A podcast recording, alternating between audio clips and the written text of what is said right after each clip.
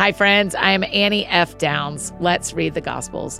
The Gospels are the first four books of the New Testament in the Bible Matthew, Mark, Luke, and John. These are the stories of Jesus Christ's life on earth the friendships, the parables, the sacrifices, the meals, the miracles. Each month we read all four books, so go ahead and subscribe today. Join us as we read the Gospels. If you get a chance to rate and review the show, that would mean a lot. Here's how it works I'll read three chapters to you today. You can listen or read along in your own Bible, and then I'll pray, and that's it. So today is August 13th, day 13, and I'll be reading Mark chapters 8 through 10. And this month, I'm reading from the message. Mark 8. At about the same time, he again found himself with a hungry crowd on his hands. He called his disciples together and said, This crowd is breaking my heart. They have stuck with me for three days, and now they have nothing to eat. If I send them home hungry, they'll faint along the way. Some of them have come a long distance. His disciples responded, what do you expect us to do about it? Buy food out here in the desert? He asked, How much bread do you have? Seven loaves, they said. So Jesus told the crowd to sit down on the ground. After giving thanks, he took the seven bread loaves, broke them into pieces, and gave them to his disciples so they could hand them out to the crowd. They also had a few fish. He pronounced a blessing over the fish and told his disciples to hand them out as well. The crowd ate its fill. Seven sacks of leftovers were collected. There were well over 4,000 at the meal. Then he sent them home. He himself went straight to the boat with his disciples and set out for Dalmanutha. When they arrived, the Pharisees came out and started in on him, badgering him to prove himself, pushing him up against the wall. Provoked, he said, Why does this generation clamor for miraculous guarantees? If I have anything to say about it, you'll not get so much as a hint of a guarantee. He then left them, got back in the boat, and headed for the other side. But the disciples forgot to pack a lunch. Except for a single loaf of bread, there wasn't a crumb in the boat.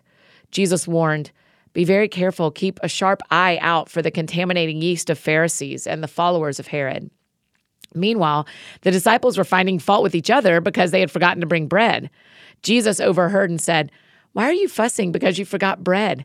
Don't you see the point of all this? Don't you get it at all? Remember the five loaves I broke for the 5,000? How many baskets of leftovers did you pick up? They said, 12. And the seven loaves for the 4,000. How many bags full of leftovers did you get? Seven. He said, Do you still not get it? They arrived at Bethsaida. Some people brought a sightless man and begged Jesus to give him a healing touch. Taking him by the hand, he led him out of the village.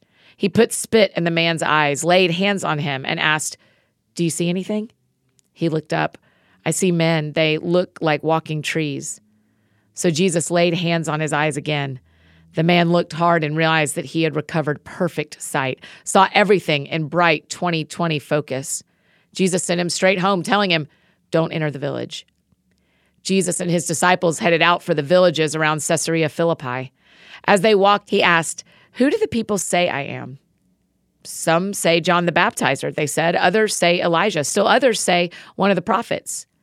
He then asked, And you, what are you saying about me? Who am I? Peter gave the answer You are the Christ, the Messiah. Jesus warned them to keep it quiet, not to breathe a word of it to anyone. He then began explaining things to them.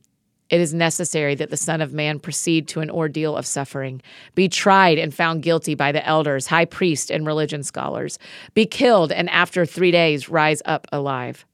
He said this simply and clearly so they couldn't miss it. But Peter grabbed him in protest.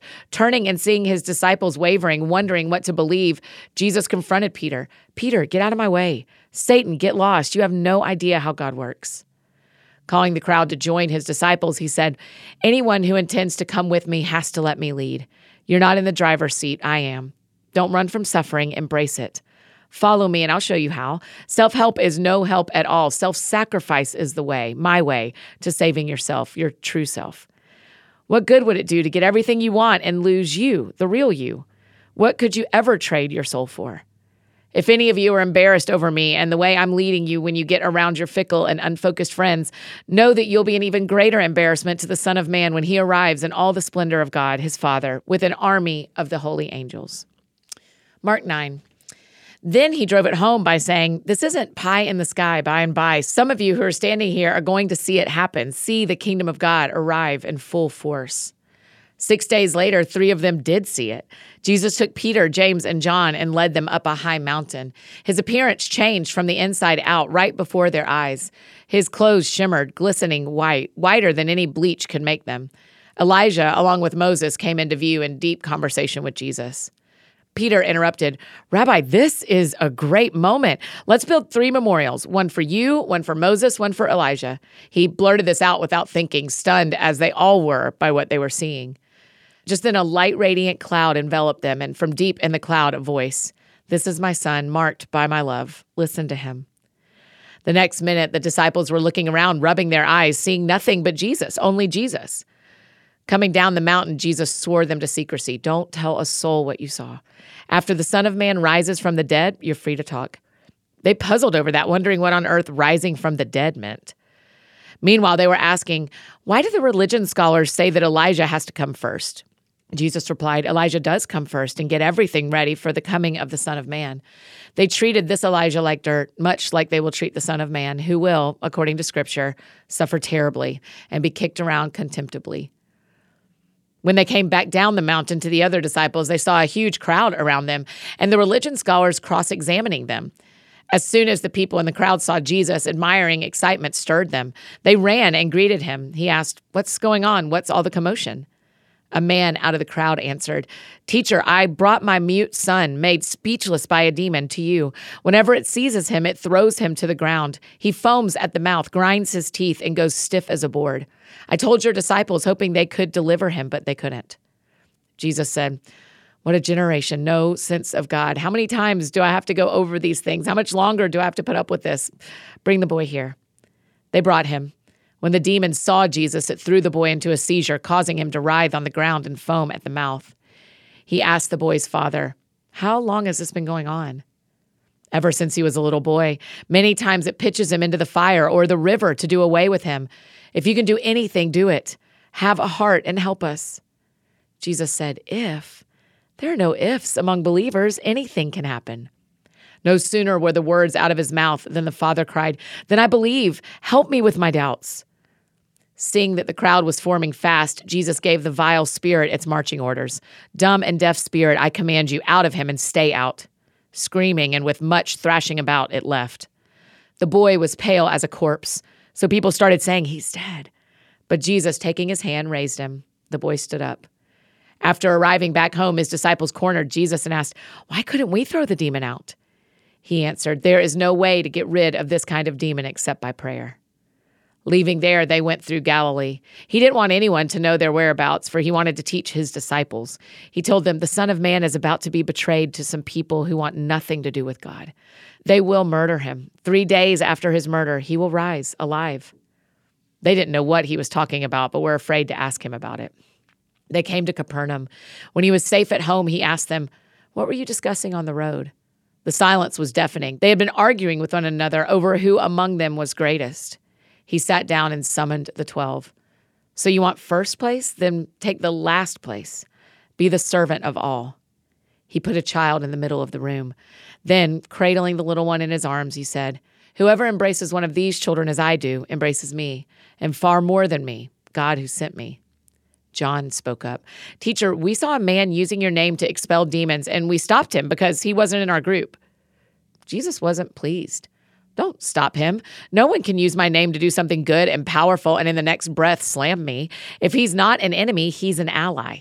Why, anyone, by just giving you a cup of water in my name, is on our side. Count on it that God will notice. On the other hand, if you give one of these simple, childlike believers a hard time, bullying or taking advantage of their simple trust, you'll soon wish you hadn't.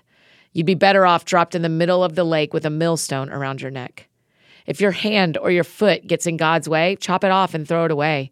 You're better off maimed or lame and alive than the proud owner of two hands and two feet, godless in a furnace of eternal fire. And if your eye distracts you from God, pull it out and throw it away.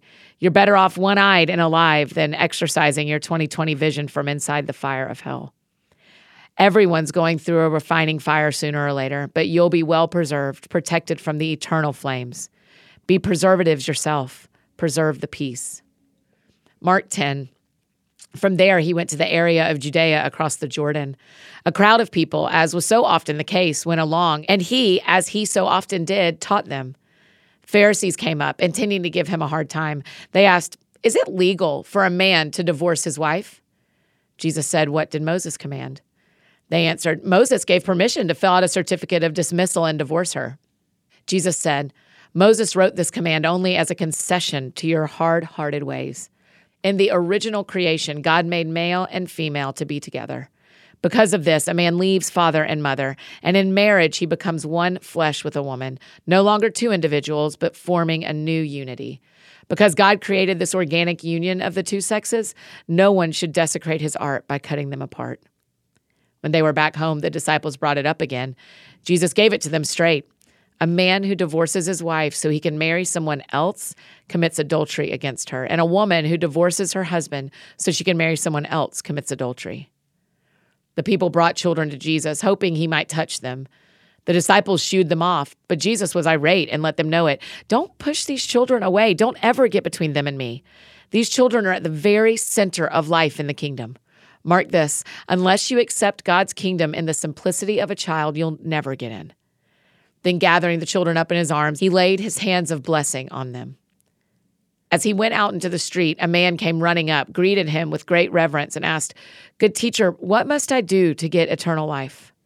Jesus said, Why are you calling me good? No one is good, only God. You know the commandments don't murder, don't commit adultery, don't steal, don't lie, don't cheat, honor your father and mother. He said, Teacher, I have from my youth kept them all. Jesus looked him hard in the eye and loved him. He said, There's one thing left. Go sell whatever you own and give it to the poor. All your wealth will then be heavenly wealth, and come follow me. The man's face clouded over. This was the last thing he expected to hear, and he walked off with a heavy heart. He was holding on tight to a lot of things and not about to let go. Looking at his disciples, Jesus said, Do you have any idea how difficult it is for people who have it all to enter God's kingdom? The disciples couldn't believe what they were hearing, but Jesus kept on. You can't imagine how difficult. I'd say it's easier for a camel to go through a needle's eye than for the rich to get into God's kingdom. That got their attention. Then who has any chance at all? They asked. Jesus was blunt.